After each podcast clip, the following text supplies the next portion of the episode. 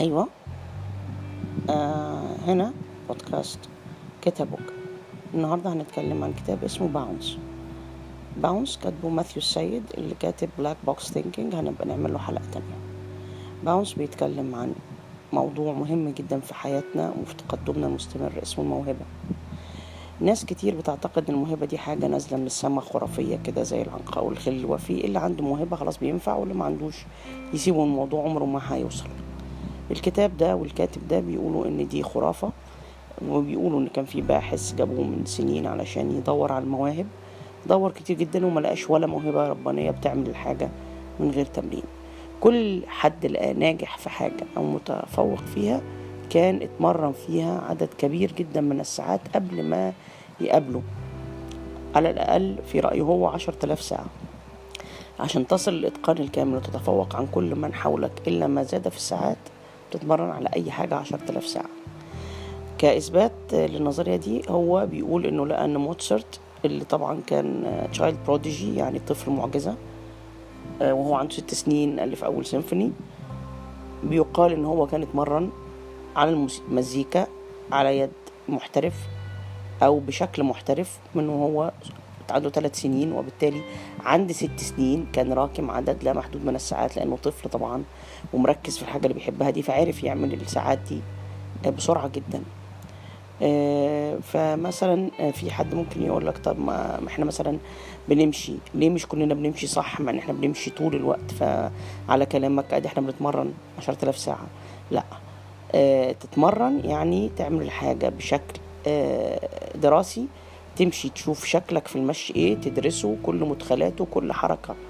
تفصصها إلى آلاف الحركات وتعدل في كل واحدة فيهم لحد ما تصل لأحسن طريقة. بمعنى إنه تدريب واعي له مردود ويتم التصرف على الموضوع في الإصلاح فالتحسين المستمر.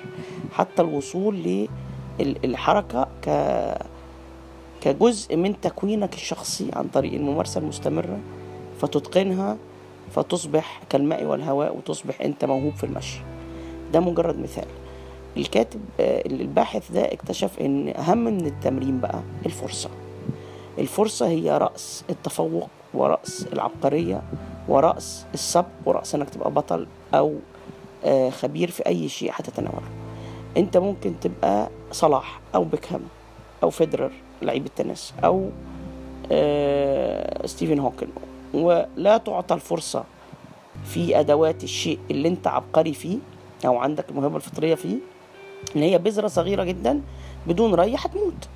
الري بتاعها انه تتاح ليك الفرصة فتحبها فتمارسها كتير جدا وتتمرن عليها تحت إشراف حد بيفهم فيها وبالتالي تصل العبقرية فيها فتنبت البذرة فتصبح شجرة سامقة كل من يراها يعتقد إنها ولدت هكذا. ده زي نظرية جبل الثليج.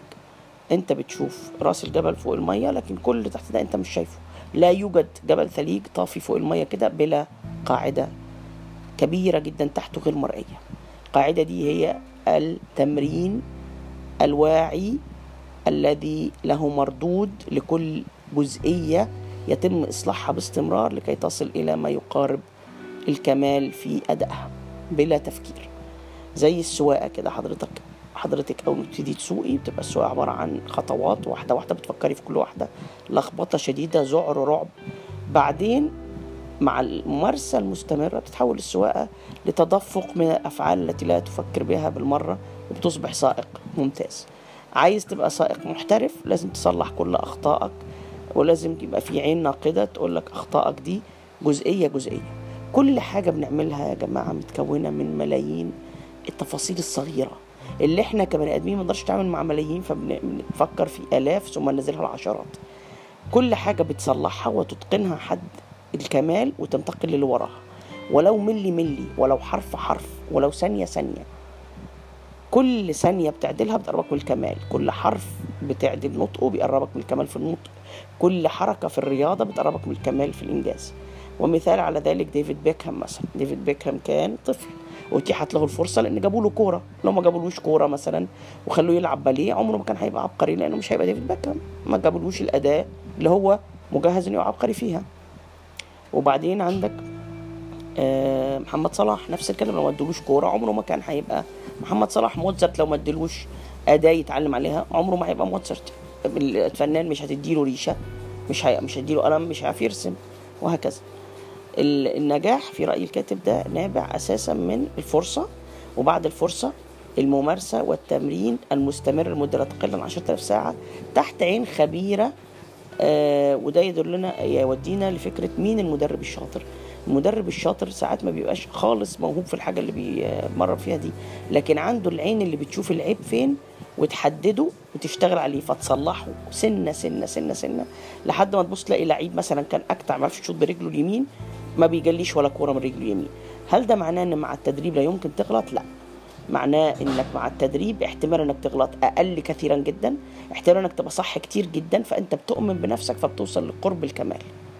مفيش حد بيوصل للكمال لقرب الكمال اللي هي العبقرية. آه أنت عندك يبقى كده قلنا الفرصة أول حاجة ولذلك مثلا في نظام التعليم إتاحة الفرصة للجميع في تجربة كل الأشياء هو أس التعليم الممتاز.